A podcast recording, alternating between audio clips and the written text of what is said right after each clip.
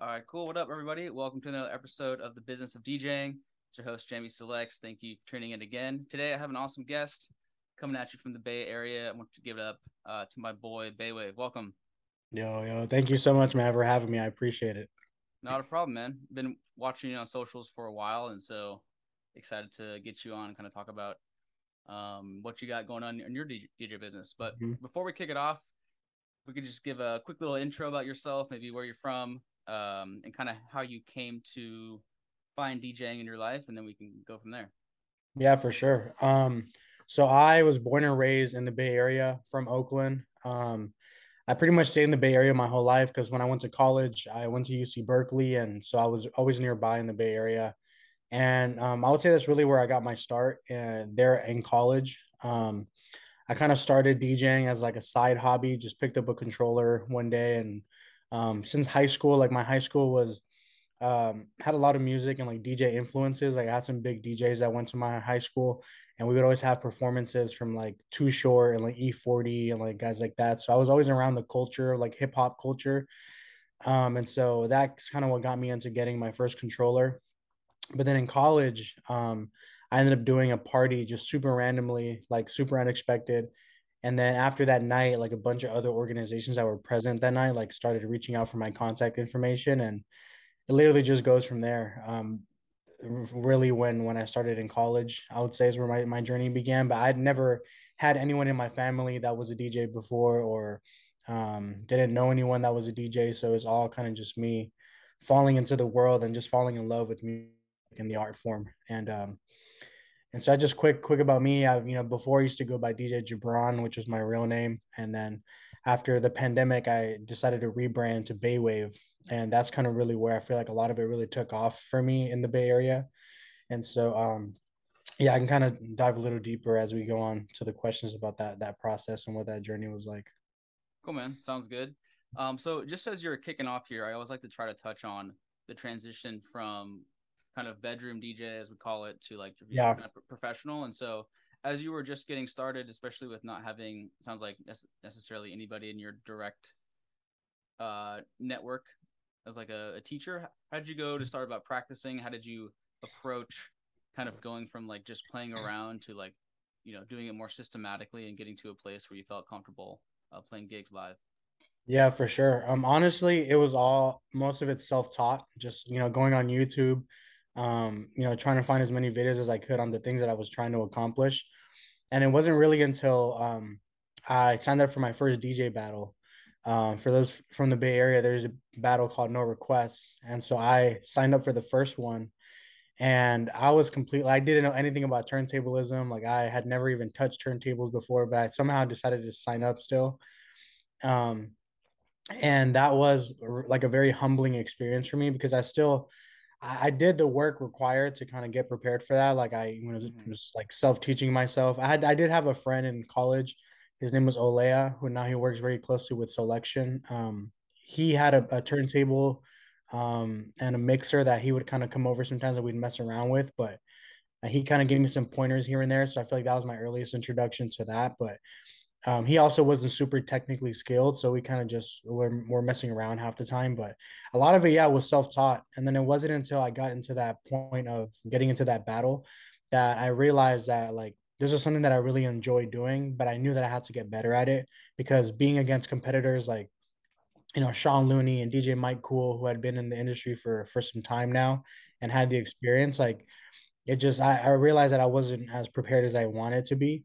So that just really motivated me to continue working, continue grinding. And so for the next two, three years, I ended up just learning as much as I could online and then um, putting my videos online so that people can get, you know, I can get feedback from them. And the response was always really great, um, which actually is funny because now my content is not really oriented around my, around my, my, um, uh, like my performance. Like I don't really put out routine videos anymore um, which I kind of do want to go back to because that was when I was first was coming up. I originated doing a lot of routine videos, but um, but yeah. So I would say really, um, I guess my first big break that really allowed me to to you know have success in the industry was when I went to to Pappy's, which I know we are gonna talk about in a bit.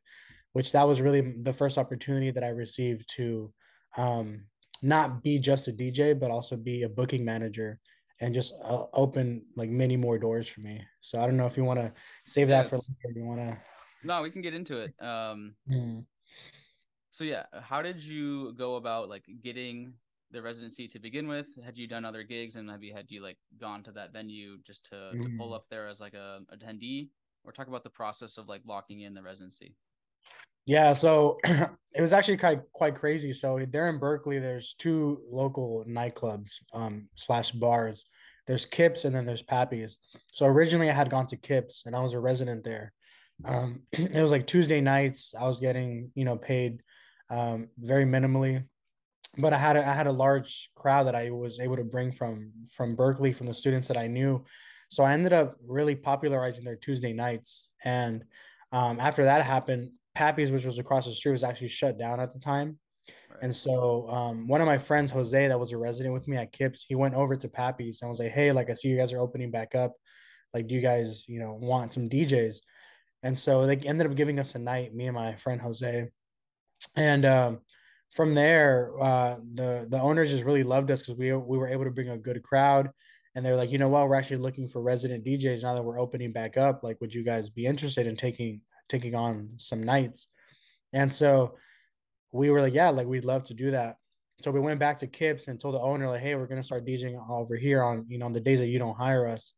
And he's like, nope, you can't do that. He's like, you have to choose whether you want to be here with us or, or with the competition, mm-hmm. which from a business perspective made sense. But from a DJ perspective, you're kind of like, why can't I do both? You know, like, yeah, the more the more the merrier. And so, um, you know, we ended up we ended up leaving to Pappy's because Pappy's was offering us Thursdays, Fridays, Saturdays, and some Sundays for oh, yeah. like for like huge pay compared to what what Kips was giving us just on on Tuesday. And then actually ended up leading to some like falling out with the owner. That was like my very first experience of like a falling out with like some kind of ownership. But then because of that, I ended up really growing with the ownership over at uh at Pappy's which uh, ends up being the same ownership as Cornerstone, which is another venue in Berkeley that's really popular. And so since through that relationship, I've been able to really keep um, like a really good network in Berkeley. And like anytime I want to do an event in Berkeley, like I have spaces that I can do that in. Um, but yeah, so pretty much at Pappy's when we transitioned over to be the residents there, the owners didn't really know much about nightlife. So it was kind of just on us to really develop the nights. And at first, me and my friend Jose were taking each night. We were just pocketing the money. We're just like, you know, let's let's just, you know, we're college students. Let's just make as much money as we can from this residency. But then eventually got really repetitive and boring, like just DJing the same, same weekends, like same thing. Yeah. And then I was like, you know, I was really starting to get really ingrained into the culture and I wanted to learn about DJs and other DJs in the Bay Area because I at this point I had just done it just to kind of do it. Like I never was really interested in the industry itself. Um, it wasn't until I hopped on Instagram and really started doing a deep dive into the, the art of DJing and the, the culture of DJing and tapping in with other DJs around the Bay that I just like absolutely fell in love. And from there, um, it just kept skyrocketing. Like I ended up connecting with um, DJ Nate Rios from San Jose. At the time, he had a residency at Rosie's, and he's like, "Hey man, like, how about you bring me out to Pappy's, and I'll bring you out to Rosie's, and we can swap gigs." And to me, like, I had never even thought about that, like so the idea of swapping gigs, and that opened so many doors for me as well because then I started swapping gigs with other DJs who were in other venues. And that's really what allowed me to start getting out. So I was no longer just stuck in Berkeley. I was now able to travel to other venues because I had this venue I could trade gigs with. So I feel like I kind of got lucky pretty early because a lot of DJs don't, you know, end up having that responsibility so early on. And for me, it really helped me like build my current network that I have now and, you know, build the relationships that I have now. Cause for me, I see it when I when I tell everyone I meet in the industry is like I don't want this to be just transactional. Like I actually want to build a solid friendships with you and like because I'm in this industry for the long run, and so I don't want to just come to you when I need something from you. Like I actually want to, you know, catch up and like you know really talk things out. And so I'm always trying my best to always just keep fulfilling my relationships with everyone because that's really what it comes down to. A lot of the greatest opportunities I've received and that other people have received that I know are just through who you know. You know. Yeah, for sure. Yeah. Yeah, and it always makes sense to think about things from the long term. Yeah. So if, if, you were to, um, if there's any DJs out there who are trying to like lock in their first residency, if you were to try to summarize kind of your key learnings, not only yeah. uh, have a have a residency, but like go through the process of being someone who books and like maintaining a good relationship and kind Mhm. of building building an event, building something at a bar. If you were Yeah. to try to summarize that into like a few sentences for DJs trying to pick up their first one, what would you say? I would say my my biggest thing is just relationships, is like networking. So try and scope out what are some of the venues that you'd like to have a residency at.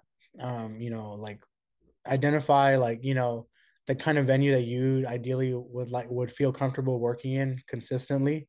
Um, and then just go and try to make friends with the security guards, with the bartenders, with the owners, um, you know, as many people as you can, because those are the, at the end of the day, the people that are going to end up recommending you. And once you start working them, building those working, you know, relationships and friendships.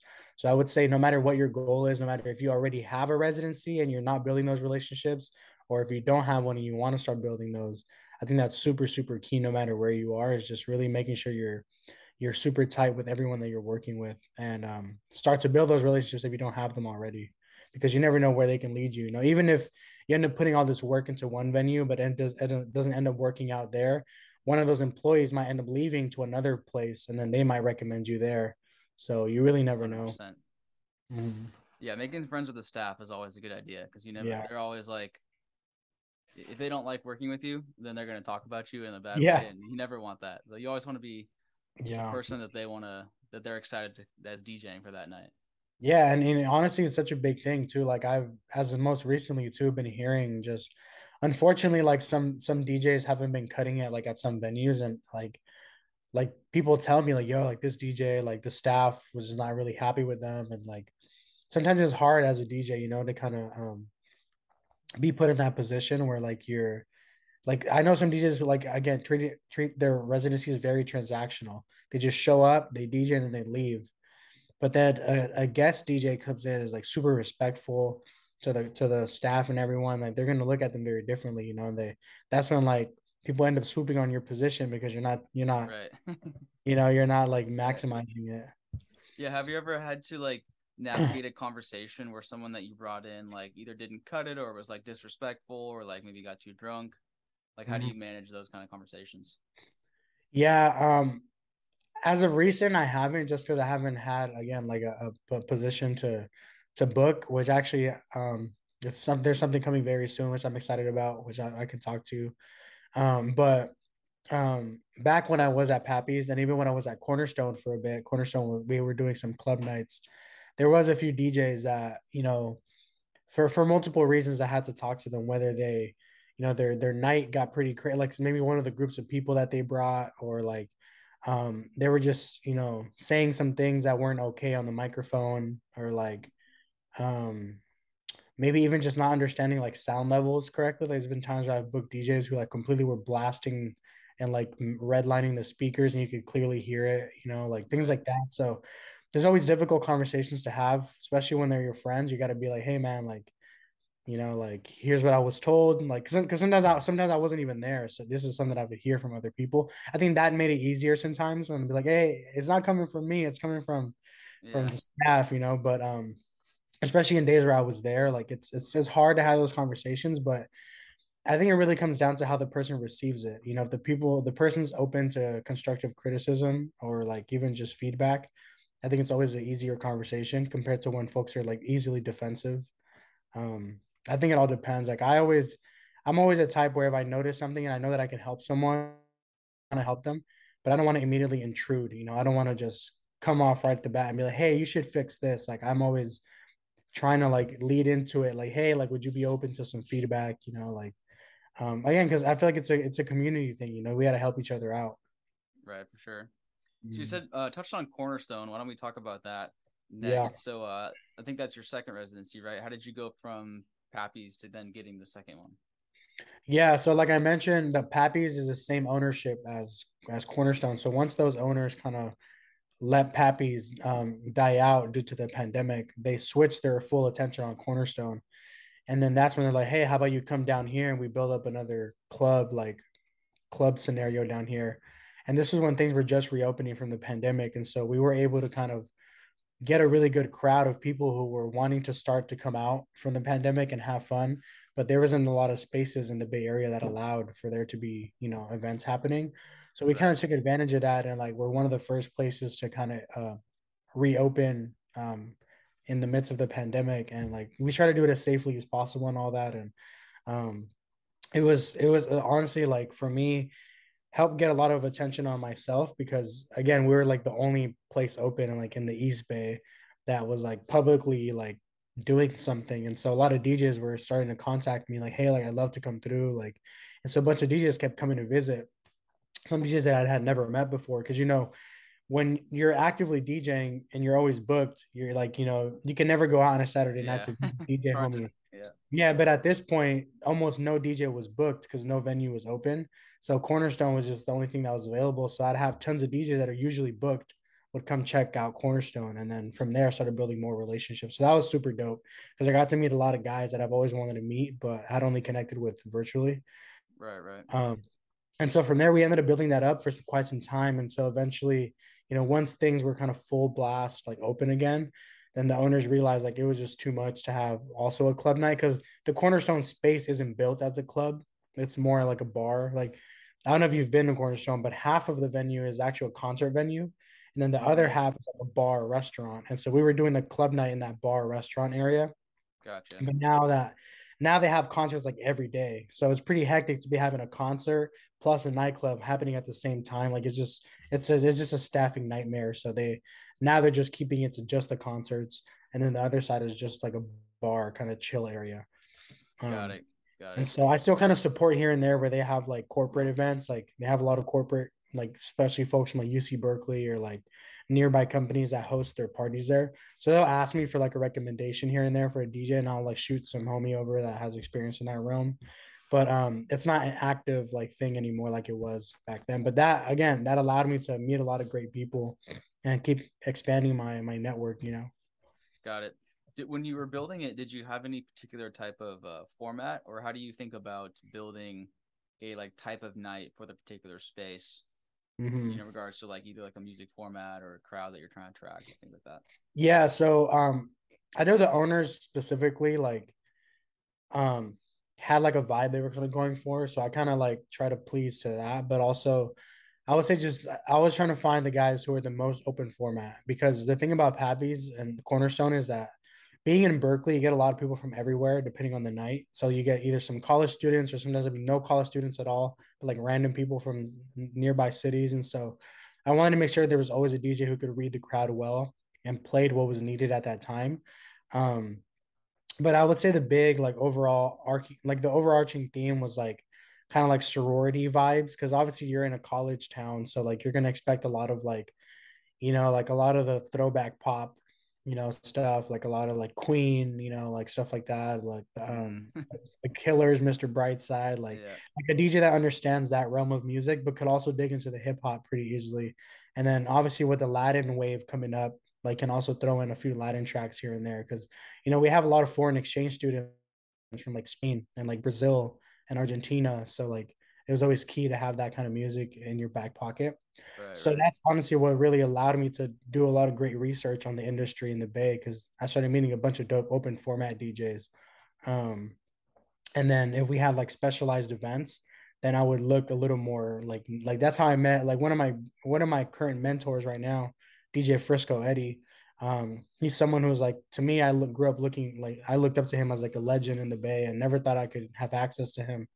But then for Cinco de Mayo, we like we needed like a really dope Latin DJ, and I was like, let me reach out to him. And at the time, again, things were just picking up. Like he didn't really, um, him and any other Latin DJs didn't have bookings. So for him to take this and like, you know, like, that kind of really um catapulted our relationship because now like we're still like really great friends up until now. So again, I feel it all just comes back down to that, you know. Relationships. Yeah. Sure. Nice. Well, um, the next topic we had kind of talking about chatting before is uh, health, and so I just wanted to touch on mm-hmm. that and kind of allow you to explain what took place and how you how you approach because sometimes DJing the lifestyle is not always in line with the best health lifestyle. Yeah. I know I struggle with that, um, and so just curious how you manage trying to optimize for both. Yeah, yeah, man. Um, you know, so pretty much, I guess what happened and what I'm doing now is you know, just again, like you said, being in nightlife, you're always just constantly like, um, I mean, me, I guess, because I was not used to the lifestyle, I kind of jumped into it without preparation of just like traveling and like being up so late on the weekends. And like, I wasn't meal prepping or anything. So I was just like, I would get out of the nightclub at like 2, 3 a.m., then would go eat like fast food and then would just go to sleep super late, wake up super late. Like just my just my sleep schedule was super off. Like my my my dieting was super off and just always eating super unhealthy like hot dogs straight off the cart off the vendors like outside the clubs or like jack in the box or denny's super late and it was a really consistent thing where like i was just always eating junk you know because of that and um and so that paired with like not doing any exercise like it just like ended up piling up on top of each other and so i ended up develop, uh, developing uh, pancreatitis which was essentially like my family already has a history of like of like diabetes and stuff like that. So like my pancreas is already more susceptible for like any kind of condition. So essentially I was just taking in so much sugar and so much fat into my body that my pancreas like shut down. And um I ended up going to the hospital for the first time, um, like after a pretty severe thing. And then um when my pancreatitis means that your pancreas gets inflamed. So pretty much it's like it like it like blew up. And then as it was as it was released, I was it was getting better, it released a bunch of like bacteria like liquid into my into my like whole internal system mm-hmm. and i developed like micro cysts essentially that were all like spread throughout my stomach and they were just super painful because like i couldn't i couldn't even like i couldn't lay down i couldn't even sit down like it was just the most uncomfortable experience ever and so i ended up going to the hospital i was there for like two or three weeks while they were trying to extract those from from inside of me and then there was one cyst that was left that they like I they, they they let me leave the hospital. I was back home already, and I was with Mike Cool, DJ Mike Cool, and his girlfriend. We had went to go see a friend. Um, his father had passed away, and so we were coming back from the funeral, and we got rear-ended by a police officer on the freeway. Like he was off duty, but he just like straight rammed into the back of our car, and like we swerved like four lanes into the into the furthest lane. Mm-hmm. And it was a pretty hard impact. Like he was coming at us pretty hard. And so that ended up the last remaining cyst that I had ended up bursting and released more bacteria into my stomach. And then that's like the second time around, which all happened within a matter of like a month of each other. So I ended up back in the hospital. Again, like pretty much the bacteria was consuming me from the inside. So I had to take a bunch of antibiotics, just all this stuff. And so I ended up losing like a bunch of weight.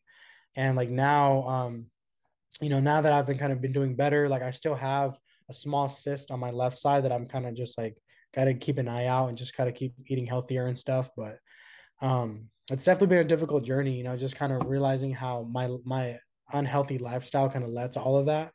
So now I've been trying to just be better about what I'm what I'm taking in and what I'm um you know what kind how much exercise I'm getting on a daily basis because before I would do no exercise. So now every morning I've been trying to challenge myself to go out for a walk at least. Um, you know, I've been um, trying to just eat healthier at home. I'm trying not to eat out at all. So like I might maybe on like on a weekend or something, but like if it's during the week, I'm trying to just buy groceries and just buy the healthiest options possible. And so I'm really just trying to adapt to different lifestyle changes, you know, because I think I'm like I said, I want to do this for the rest of my life. And um, I don't want to like get my journey get cut short because I'm not taking care of myself, you know. Right. Yeah, I feel you. Health is wealth, as they say. Definitely yeah. focus on it if you want to um, do this lifestyle for the long term. Yeah, exactly. So I want to circle back to. I don't know if we actually touched on the rebrand to Baywav. Mm-hmm. I think mm-hmm. that happened during the pandemic. So can you just talk about how you went from like I think DJ DeBron to Baywav and what what was like the kind of strategy behind that and what was the implementation like? Yeah, so um you know, so I always went by DJ Jabron, and I I've always been a fan of like clean handles, like just like no underscores, no like no um you know none of that. But so I was always trying to come up with the cleanest handle, and so my name Jabron's pretty popular. Like in, you know, it's a popular name, common name. So I ended up adding a W um in the middle, so it was like Jabron, and that allowed me to unlock like pretty much all the handles that I wanted. So I had the Twitter handle, the Instagram handle um, you know, TikTok handle. And I was just thought, you know, it's my name. Like I'm gonna just roll with my name, like do whatever. But then at the time, it's like when like Marshmello was really blowing up.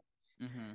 I was like, it's crazy how like Marshmello used to go by dot com and like, you know, he was pretty he big. He he had some bookings, he did festivals and everything, but it wasn't until he rebranded to Marshmello that he just like completely took off, you know. And I just was looking at other people in the space who like didn't go by their real name and like had like aliases and stuff. And before I always thought that was kind of I thought that was kind of corny. I'm like, you know, you should just use your real name. Like, why can't I just be DJ Jabron, you know, Huerta? But then I was just start thinking about it and um I was like, I kind of want something that when people see my name, they're reminded of the Bay Area and like they, they immediately think music. I'm like, a lot of people are actually having trouble pronouncing my name. So a lot of people who are meeting me online who had just followed me, right. they didn't know my name was pronounced Jabron. So they'd see me on the street and they'd be like, oh, it's, you know, it's Gibron or it's like Guybron. and I'm like, no, like, it's not. No, yeah. And so like I was getting a lot of people mispronouncing my name and it kind of frustrated me in a way. So I think that's probably the biggest reason why I ended up switching it because it was just frustrating me that nobody could pronounce my name. Right. And I was like, let me let me come up with something that people can pronounce. And so I was just brainstorming, honestly. Like I was like, what can I again? I know I wanted to pay homage to the Bay Area and something that was related to music. So it, one day it just happened. I was just thinking about the Bay Area. So you know, Bay that's where the Bay comes from, and then Wave because Wave files. You know, like MP3 is in Wave files, and right, right. I just put it together, and I'm like, yo, this is fire. Like this actually like really works. And so I went on Instagram. The handle was the, the available. I bought the domain like right after baywav.com and then um, started locking in everything else that I could on social media and and then it just grew. It just ended up growing. So I ended up announcing the rebrand. Um, it was funny because originally I had launched it as a company that I wanted to start. Like I had this idea for like I wanted to have my own DJ agency, and originally my DJ agency was called Baywav. So some of my close friends already knew about the name Baywav, but they they knew of it as a company. So when I switched it to my DJ name, they were like, like, why are you calling yourself a company name? Like, it doesn't really sound. A lot, a lot of people didn't believe in the name. Like, literally, only one person that I told about the rebrand was like, I was like, that's not gonna work. Like, that's like, no one's gonna call you Baywav. Like, you know, it's and then it's fast forward to now. Like, there's people that don't even know my real name, and now they just call me Baywav. So, it's kind of crazy how that evolved from like people like really not believing in it to now like it ended up taking on a journey on its own, you know. So yeah, sometimes um, you just gotta trust your gut. You know, yeah, something something feels right, then you just gotta go with it. Yeah, exactly. That's dope. So in terms of like the logistics, you said you bought a website, did the like social handles. Um, do you have a website now? What do you what do you put on there? Like, what would you say yeah. is your like? Do you have an online strategy? So right now, I'm I'm currently building. I'm rebuilding all that as I'm coming back to the scene. So I used to do everything myself before because you know I have the skill sets and the knowledge to kind of build my own like you know digital world with you know things that I've accumulated in college. But I realized that I'm not the most disciplined, and I'm also not the most organized. So uh, I was just listening to a lot of podcasts and like just people like on building like one person businesses and stuff like that. And they're saying like just because you can do everything by yourself doesn't mean you have to do everything by yourself.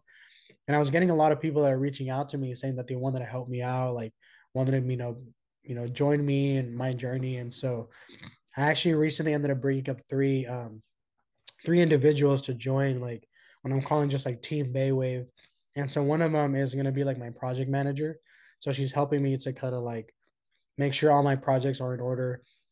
Um, the other person is helping me with audience and like fan like coordination. So helping me build out like my email list serve, my text list serve, um, making sure that we're getting like good guest list numbers for my events, things like that.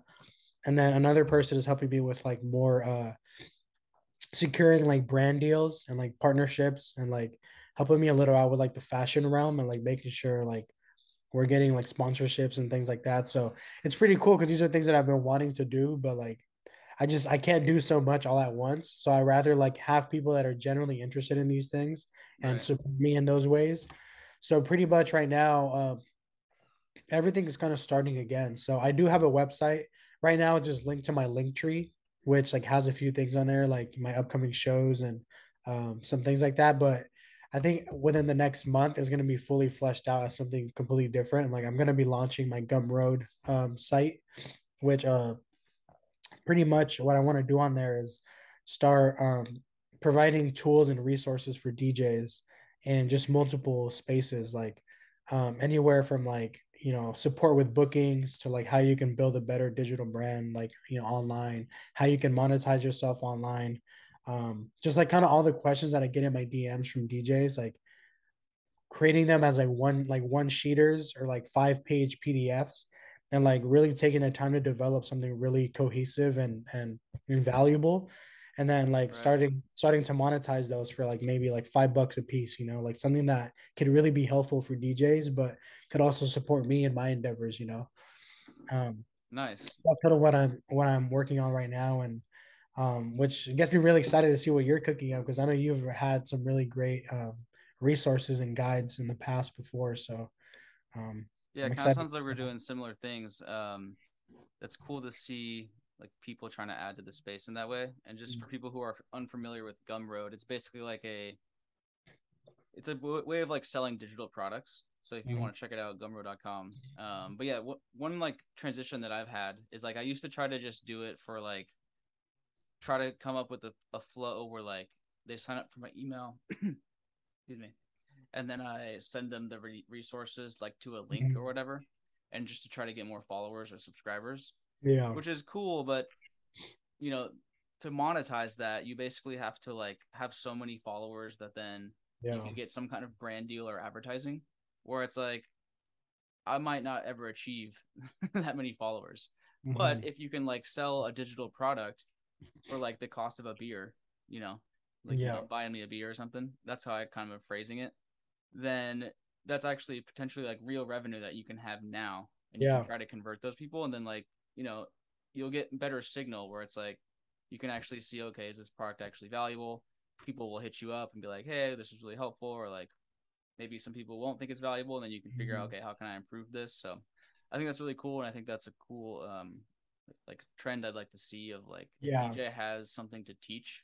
I think it's okay to charge for certain products like that. So it's cool. Yeah, and, and that's that's the main thing too is making sure it's valuable. Like if people see value in it, then like you push it regardless, no matter what, you know, because you never know like who's willing to to put money forth for that. And and yeah, I think you're right. Like I think especially if you're able to like if you if you have a winning product that people are willing to drop money for, and you even spend like say like 20% of your return on ads, then like you're mm-hmm. just gonna keep you're gonna keep generating leads, you know, because then if you keep running ads and you keep giving Instagram money, they're gonna keep iterating the algorithm and keep like like for me like i had this post that i created um about like like last month about like dj bookings and like you know how much djs can be getting paid so i ended up posting that on my feed and just off natural organic like um like you know just off like no ads yeah. it ended up ended up doing pretty well like i think i got like I don't know. It, was, it, got a lot of traction, and I knew that it was doing well because the the shares were high and the saves were high which that typically notifies you that it's it's uh, like something valuable to people. So I was like, you know what? Let me let me throw some some money into this, and so I think I ended up throwing in like a hundred bucks over like a span of a week, something super simple, and like now it's almost like a two thousand likes, and like, and from there it got generated a bunch of leads. Like people started messaging me, like they were asking me for one on one coaching, like stuff like that. I was like, oh, oh shit, like, that's crazy. Like I literally only invested like a hundred bucks, and through that, I could right. easily get back on one. So like that's what I'm trying to build now because I see the potential there. Mm-hmm. And so I would say my biggest problem right now is yeah, the reason I'm I'm I never commit to one style of content is because a lot of my followers right now are like day to day people, like you know people that I have from high school, like people who met me at the club and like follow me for for DJ content, but also there's all the DJs that come to me for kind of value and like want want that kind of like DJ content that's like very technical. But then I feel like I'm gonna lose the average person who doesn't care about that kind of stuff. Like, did you want did you want me to blend like a Bad Bunny song or something, you know? So that's kind of my dilemma right now and why I've been leading to maybe potentially starting like like an off offset brand of Baywav, which is like just specifically for for my like my like I don't even know what to call it. Just like my like expertise, knowledge, or just like DJ, right. like coaching or stuff like that. Just because I feel like I don't want to start bombarding my feed with a bunch of like, um, like technical language and then losing potential yeah. folks that want to come out to my event. So that's that's kind of been my my hard line right now, which is what I've been struggling with. Yeah, I feel you on that. It's kind of like understanding what your channel mix is and like understanding which types of content can go into which channel. Mm-hmm. My problem yeah. is that I'm super lazy and like the idea of having to do multiple channels just really scares and scares me. Yeah. Um, but I totally feel you. I feel like on Twitter I'm trying to do a certain thing because I also have interests outside of DJing, and so yeah, I'm like, do I just do everything on every platform, or do I try to just do certain things? Maybe like my tech writing on Twitter, and then kind of like my business of DJing content on Instagram. But yeah, the uh, the saves and the shares are always my favorite metric, especially the saves for like yeah. my taxes of DJing stuff because it just yeah, shows yeah. that people actually found value in it. Yeah, no, I mean that that specifically is huge already. Like it's like it literally applies to almost any living DJ on the planet. So like right. you like your product really has potential and I feel like, like if you just keep pushing pushing the ads on it, I'm sure you're gonna keep generating leads. So let's uh spend some time here a little bit more. So I noticed that you have different types of content where you do like kind mm-hmm. of like the gifs or like the almost like real TikTok style video. Do you use what platforms do you use? And then how do you because I'm like really bad at the real type content mm-hmm. of like creating it and being consistent with it.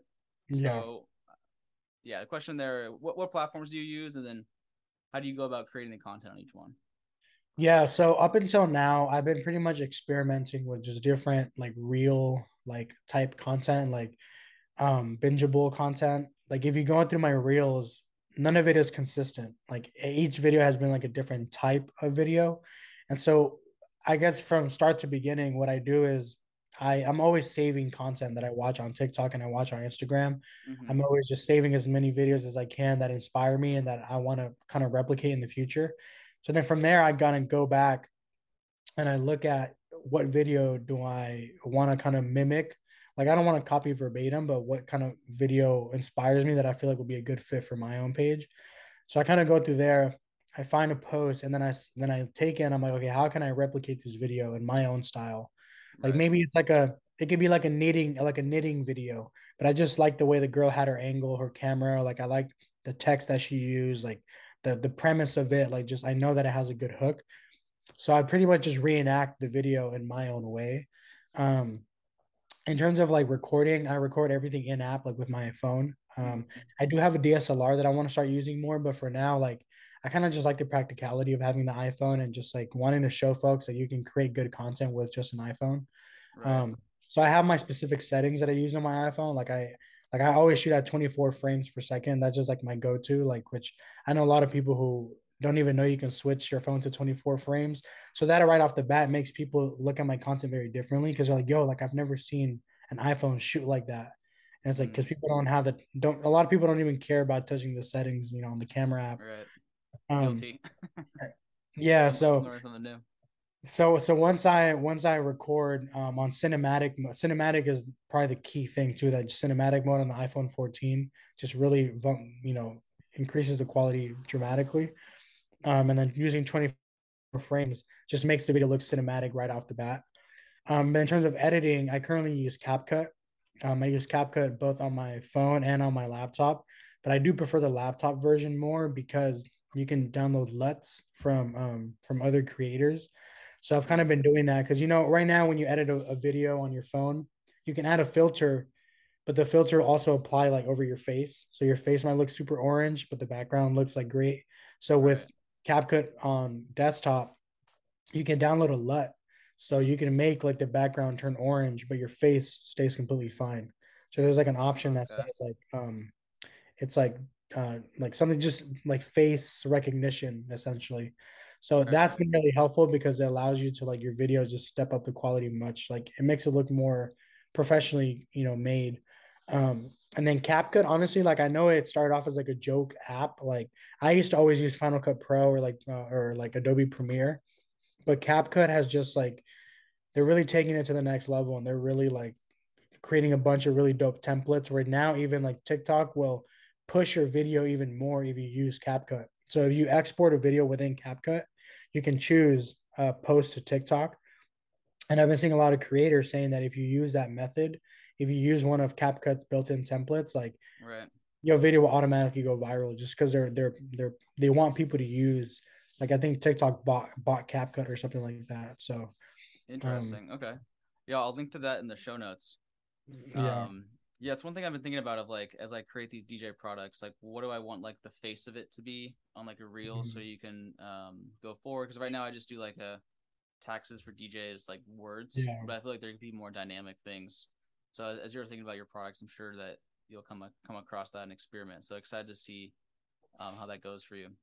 Yeah, man. I mean, right now, I, I would say, like, just to summarize, out of all my research that I've done, I realize it's just key to just have one good series for each of the things you want to do. So I'm I'm gonna have one good educational series, which that's gonna be like me kind of more like spitting education, you know, for for DJs and having that be consistent. Um, and then I'm gonna have one good entertainment series. So one that's like consumable content for like people that are into music. And then I was gonna have one motivational one. So those are my three series that I'm looking to build and just making those as similar as possible so that every time I post one, people recognize the style of video and they Got would it. want to follow me to come back. So kind of like a part one, part two, part three series. Um, and so that's what I'm focusing on right now is developing the the concept for each of those three, and then just completely writing with those to the end of the to the end of the journey. Because I've been noticing a lot of DJs that have been growing like exponentially on social media recently have because they stuck with one theme, and they're kind of known for that theme. But that doesn't mean you have to do it forever. But at least just until you grow to a point where you're comfortable, you know. Yeah, for sure. Definitely Mhm. helps sometimes to find a niche and kind of like exploit that niche and, and Yeah. grow into it. Um, cool, man. Well, before we go into the last part, uh, we're talking about like music taste and library organization. Mhm. Just wanted to give an opportunity to talk about like what's next for you. What, do you, what would you say like are your biggest goals this year, and uh, what are you looking to accomplish in anything? I know you got some stuff queued up. I don't know if you can talk about it yet, but just Mhm. want to open the floor to talk about what's next. Yeah, man. Um, right now, my two biggest focus um, focuses are number one is just monetization on social media. Um, I really, really want to build and show others that it's possible to build like a really sustainable income through like through being a, a DJ, like um, and just showing people that there's like you know being a DJ has been the definition of it has been changing so much that I kind of want to I kind of want to become the face of like this new like this new generation of DJs and like what it's like to be a DJ and like how to monetize yourself online and everything from YouTube to TikTok to Pinterest, like just like showing people the multiple routes that you can uh, do this as a DJ because you know you see people doing it as like affiliate marketers or like or like drop shippers, but like I think no one's really showing the the the possibilities as a DJ.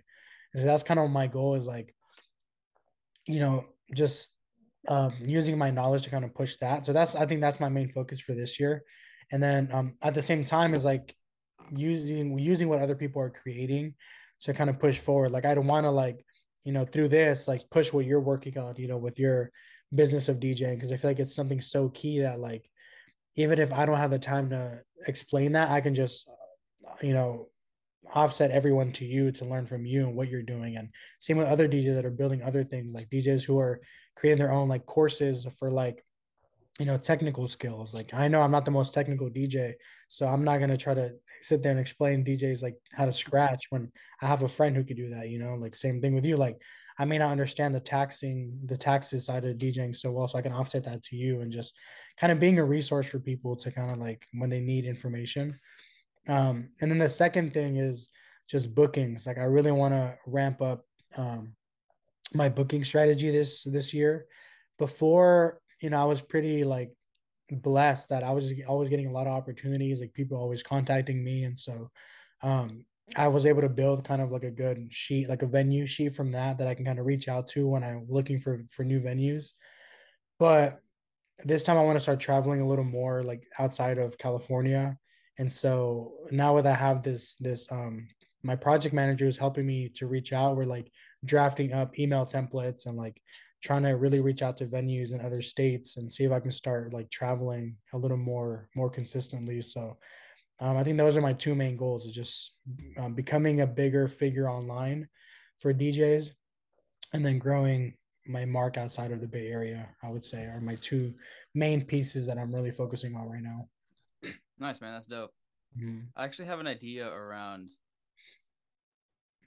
I don't know if I call it like gig surfing, but it's like kind of like trying to create a community mm-hmm. of DJs where, you know, we talk about stuff like business of DJing, uh, mm-hmm. but also like kind of have different like area or location or city representatives. And then mm-hmm. if you're trying to travel somewhere new and maybe you have a gig somewhere, you know, in Berkeley or something, you could be like, hey, you know, someone's traveling this area. I got you on a gig if you if you're coming through. Yeah. Some of your SoundCloud or whatever, just like you know, make sure the person's cool or whatever. And yeah. if you're going somewhere else, you could hit up the, the place for that city as well. And be like, hey man, I'm, I'm coming out to this city. Anybody got any things I could hop on for? So maybe I'll hit you up after that. We'll talk through that. But I, I would love to try to create a system where DJs could like help each other out and be able mm-hmm. to travel um, in situations where they wouldn't otherwise yeah. be normally able to. Yeah, no, definitely. I think that's I mean that's a super smart strategy. Like that's kind of like the origins of scam artists. Like when scam artists was first coming up, it's like just connecting DJs, big DJs from each city that had a lot of opportunities and then just swapping them, you know. So like, you know, now that you're in New York, like you're building your network out there, you know, like and then you meet some venues so that when you want to come to the Bay, I can lock you in here in the Bay you lock you know folks out in New York and, and you know it's it's definitely a great concept. I think it's just now like being strategic with like who you're reaching out to and like and all right. that. So yeah, no, I'd love to talk about that for sure. All right, dope, man. Well, appreciate your time. Let's close it out here with little just like yeah. DJ talk. Um, so I want to talk about music taste first. So how would you describe your DJ style? And then secondly, what do you listen to when when you're not DJing or when no when no one else is listening? Yeah.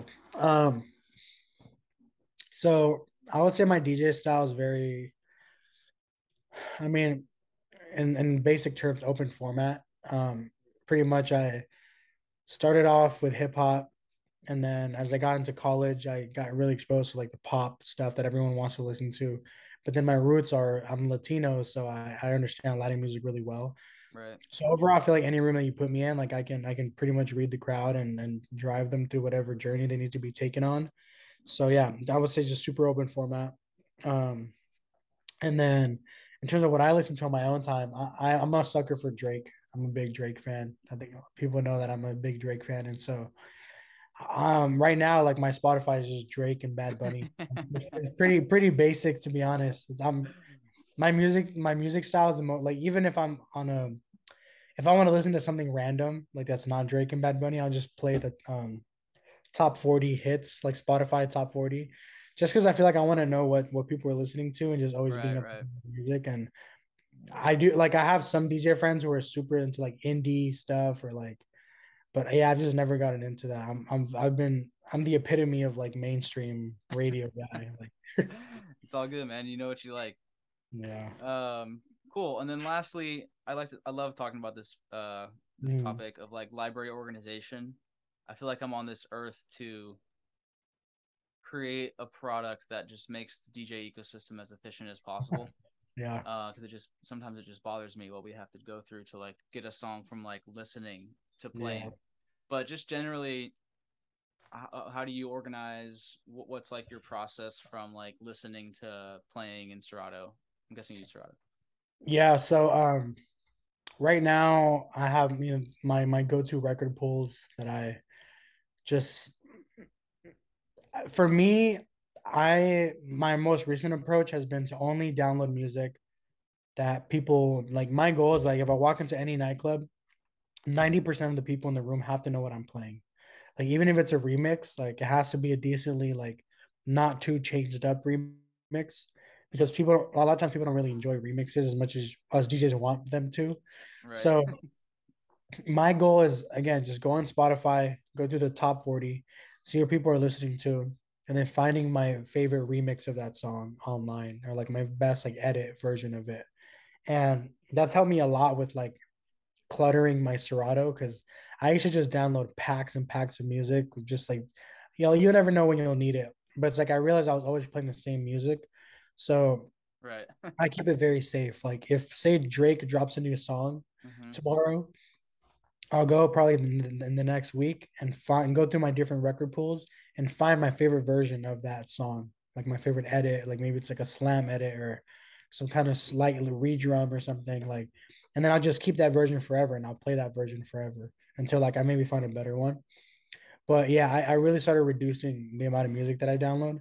And then the way that I organize it is um I download everything into genres when I down. So I have the option in Safari, like it asks you every time what folder you want to put the song in. Mm-hmm. So anytime I download a new song, I select the folder, the genre that I want to go in, okay. and then it just downloads straight into that genre. So then it always scares everyone when I do this, but when I open Serato, all my crates are just like my genres that are like dragged from my desktop. So I just delete all of them. I delete all my crates, and then I re-drag um like the the new songs that I've downloaded, like the new crates, and pretty much my music is organized by genre. And then how I visualize like my club sets as I have a folder for my smart crates. Mm-hmm. And so it's you know so I love using smart crates because I feel like it's it does all the work for you. So then what I do is I go through all my newest hip hop tracks, and then I have certain keywords that then filters into the smart crates. So like if it's a new like Coi Leray song or like Ice Spice, I'll tag it as hip hop. In the comment section, I'll tag it as like club, like nightclub. Comments in the in the Serato. In the Serato, yeah, in okay. the Serato panels, I'll I have the I use the label column as like my like what late I when I'm labeling it like yeah. Mm-hmm. So I'll put like nightclub, and then I'll put like twerk or like or like ratchet or like Bay Area or just like certain keywords. Right. And then from there, I have a smart crate that reads for me. So it'll just automatically pull that song that I just downloaded into that smart crate. Do you have to do so it one by one though, or can you one by one? Yeah. See, this is my biggest problem. Is like I wish you could like highlight multiple songs and then like add a tag, but instead of it like overwriting all your previous tags, mm. you could just like add the tag to whatever was already listed before. But oh, if you have yeah. like multiple songs and like this one has one tag, this one has two, you highlight both and then add a new tag, it's gonna like overwrite both. Yeah. No, I, I definitely think that Serato needs to have way more like I think especially for DJs that like doing a lot or like like to really customize their things, I think they yeah. they need some work to do. Like I, I it, it pisses me off that you can't select multiple crates on the left. Like you can't just drag like three of them. Oh yeah. Drag, like eh, like that should be such a basic thing you should be able to do, but so like if you are doing like a new venue and then you have to like add a bunch or like new gig, and let's say you want to have like edits, hip hop, house. Yeah. Like bop, bop, bop, bop, and then like. yeah, my, you have to do, you have to do it one by one, one by one. The, new strategy is to like drag like crate four into crate mm-hmm. one, three into one, two into one, and then you mm-hmm. can just drag this cr- crate one to where you actually want it to be. Oh, like I yeah. use like a year folder, yeah. and then from there you can like you know put it back to the org. Yeah, yeah, that's smart. But it's like it's not a perfect tag. yeah. That's anyway. funny. Yeah, I mean there's I mean I think every DJ has their own their own method and yeah. Like I don't think I've ever spoken to two DJs that had the same organization method. Like everyone just has their own way of doing right. it and if it works for you, it works for you. Like sometimes I'll, I'll be looking at DJs who their, their their library looks so messy. I'm like, how do you even like? But or it's like funny, like my my friend Frisco Eddie, his library to me looks crazy. Like it just looks absolutely hectic. But he's one of the most organized people that I know. Like you can just you I ask him for a song and he'll find it right off the bat, or like he'll know like what folders to use in what venues. Like whereas to me, it looks like a like it looks like a shit show. Like like for me, I'm a big uh I hate having songs that have like all caps or like a bunch of underscores or like yeah, random yeah. like so I always rename all my music. So if you look at my my Serato, everything's pretty much renamed so it looks the same. Whereas like his will have like all caps, like letters and like colors, and I was like, I don't know how you can do that. It's distracting for me. Yeah, our buddy uh, plural uh, Joe, it's like a running joke on the team that his library is always just it's crazy to go in there, but it works for him, and he's like the, the dopest DJ I know. So yeah. whatever he's doing is working. Yeah, exactly. Um, dope man. Well, once again, Baywav, thank you for coming on the business DJ. This was an awesome conversation. Um, we'll put all your social stuff in the notes for people to follow you. Mm-hmm. Really excited to see what you've been able to build, and I really loved our like part of the con- part of the conversation talking about content. And it seems like we're kind of doing similar things in terms of like trying to build tools for DJs yeah, to help grow. So looking forward to more synergy and more ways we can kind of help each other and um, point each other in, in each other's ways in the future. Yeah, likewise, bro. I'm excited to see what we can both cook together. All right, bro. Let me turn off the recording here. Yep.